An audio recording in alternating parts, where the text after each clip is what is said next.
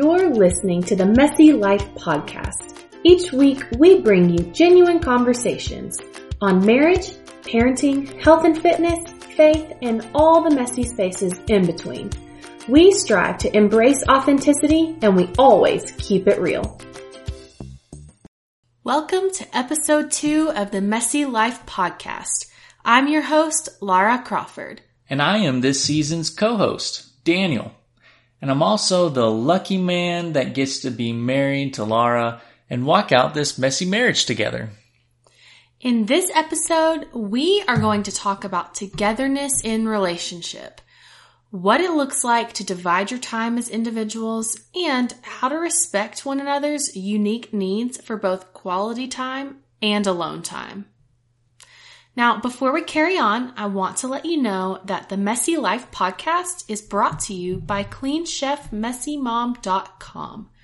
Clean Chef Messy Mom is your go-to food and lifestyle source for clean eating and gluten-free recipes, as well as authentic conversations regarding all the messy parts of life, from marriage to parenting to faith to all the struggles that come with living a clean and healthy lifestyle we cover it all.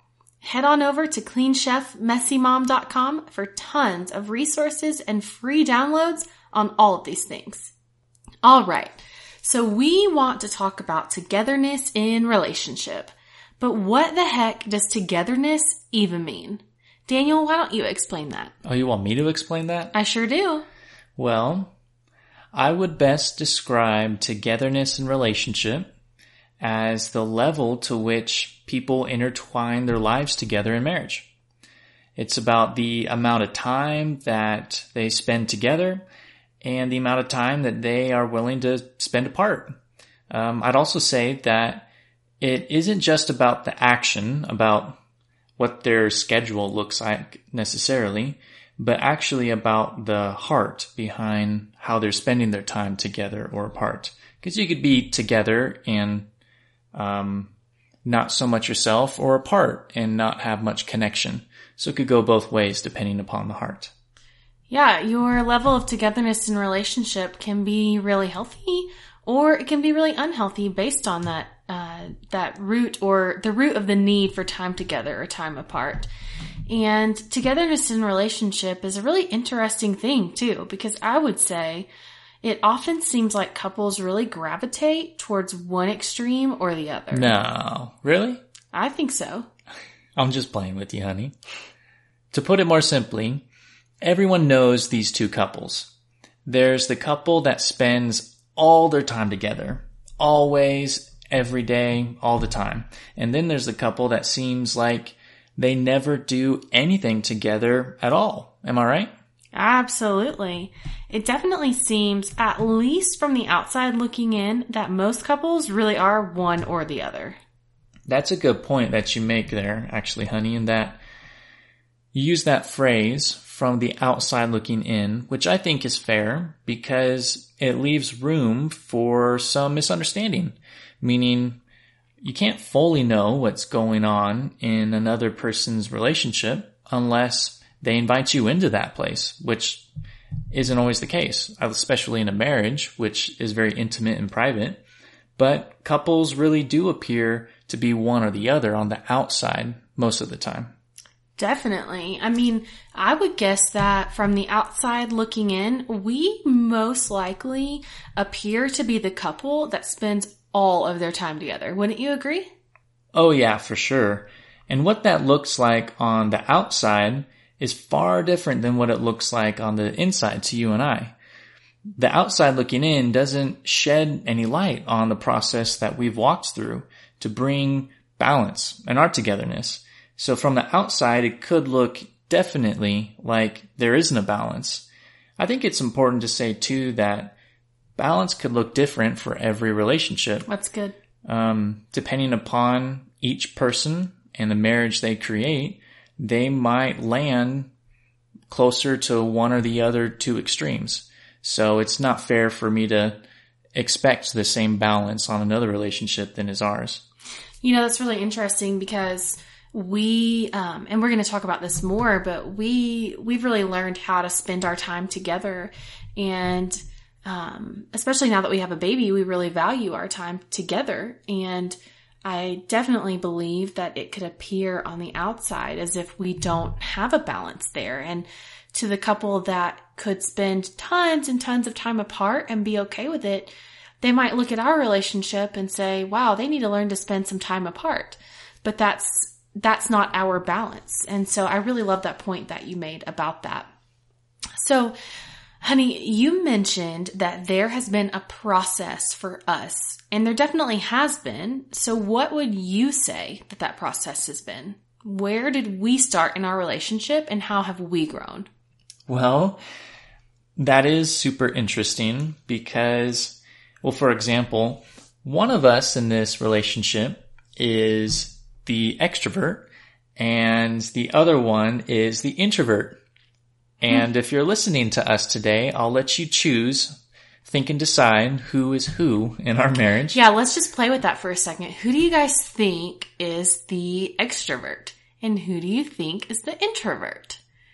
Because we're going to tell you in just a moment, but it's, uh, I would say it's pretty evident, but maybe it's not. Um, but even on that very basic level, it makes us very different. Absolutely. And so there's been a process for us to find out how to marry those differences together that allows me to still be the introvert. And, Aha. You gave Oops, it away. Shoot, I gave it away already. But allows me to be me and my wife to be my wife, but us to still be married and enjoy time together and apart. Um, now the, the truth is, is that I needed a lot more alone time than Laura did. I'm the kind of person that if I spend a lot of time with people, I'll walk away from that experience feeling like my batteries were drained. And so I couldn't quite understand how my need for tons of alone time could make Laura feel rejected, which was something that we had to walk through earlier in our relationship. And at the same time, it surprised me early on that she could feel rejected by me wanting to have alone time. And then on the flip side, if I put myself in her shoes, she didn't really need as much alone time as me. And so it was hard for me to understand how she thought through uh, my own actions and needs for, for time to myself. Yeah, absolutely. I remember being confused. Do you remember this? I was really confused at times early on in our relationship when you didn't want to talk or I remember I used to travel for my job. Um, and I would go out of town for what was it like four or five days at a time, I think. Yeah, when you were in training. Yeah, and I remember I would work 15 hour days, um, work hard work on my feet, working with patients all day long. I would work 15 hour days and then I would get back to my hotel and all I wanted to do was FaceTime Daniel. And I would be shocked or confused if he didn't want to talk or if he just wanted to check out or if there was an evening that he um, just wanted to watch a movie instead of FaceTiming or if he just needed space, whatever it was um, during that season. I remember at times it actually felt very personal to me.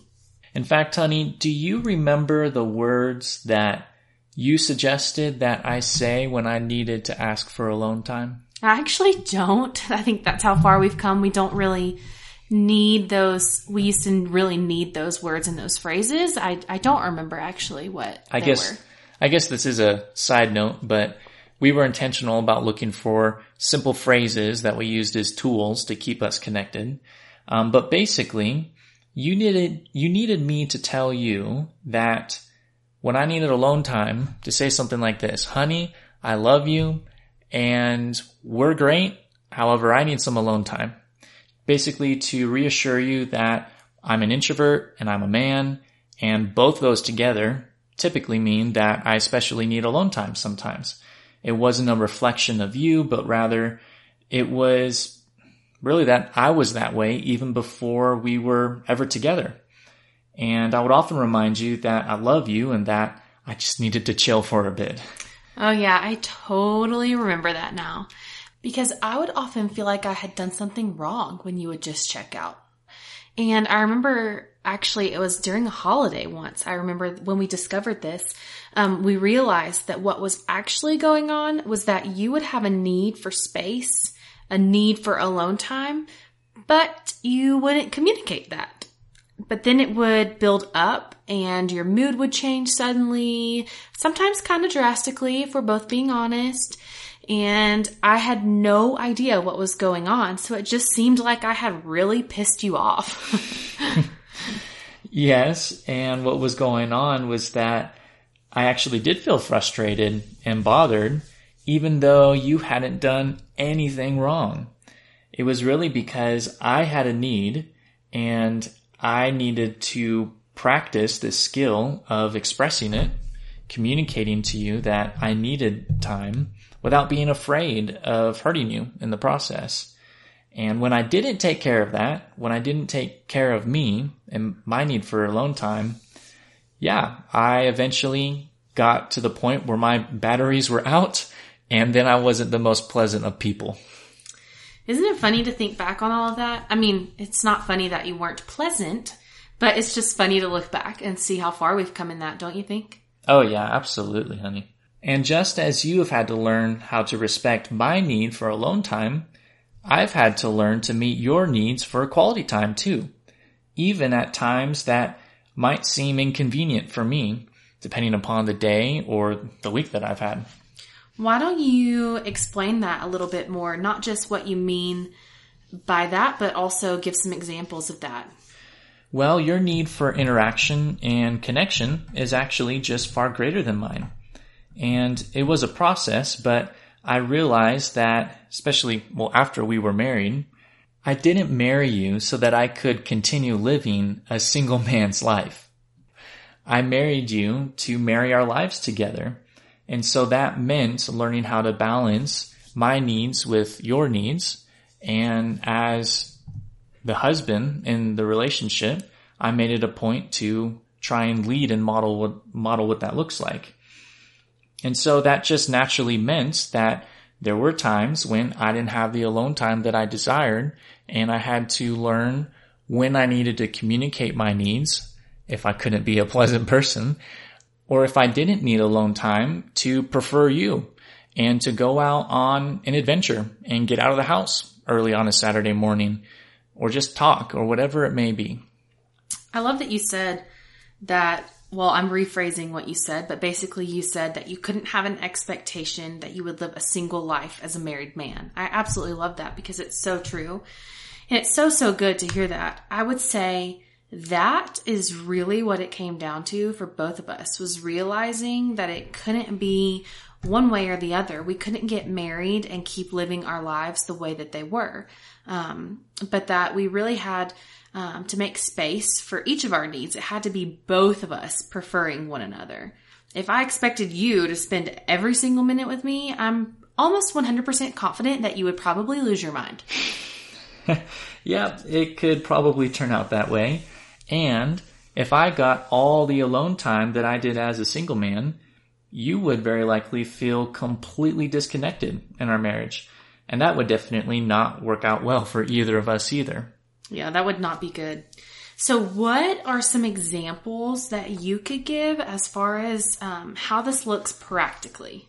Well, as far as me getting my alone time, I think it has really come down to me communicating my need for it. I mentioned earlier how early in our relationship, I discovered that I need to grow my own skills in knowing what my needs were and communicating them. And so what it looks like practically is first to know what my needs are and practice the skill of speaking it up and expressing that when I recognize what my battery strength is, is at.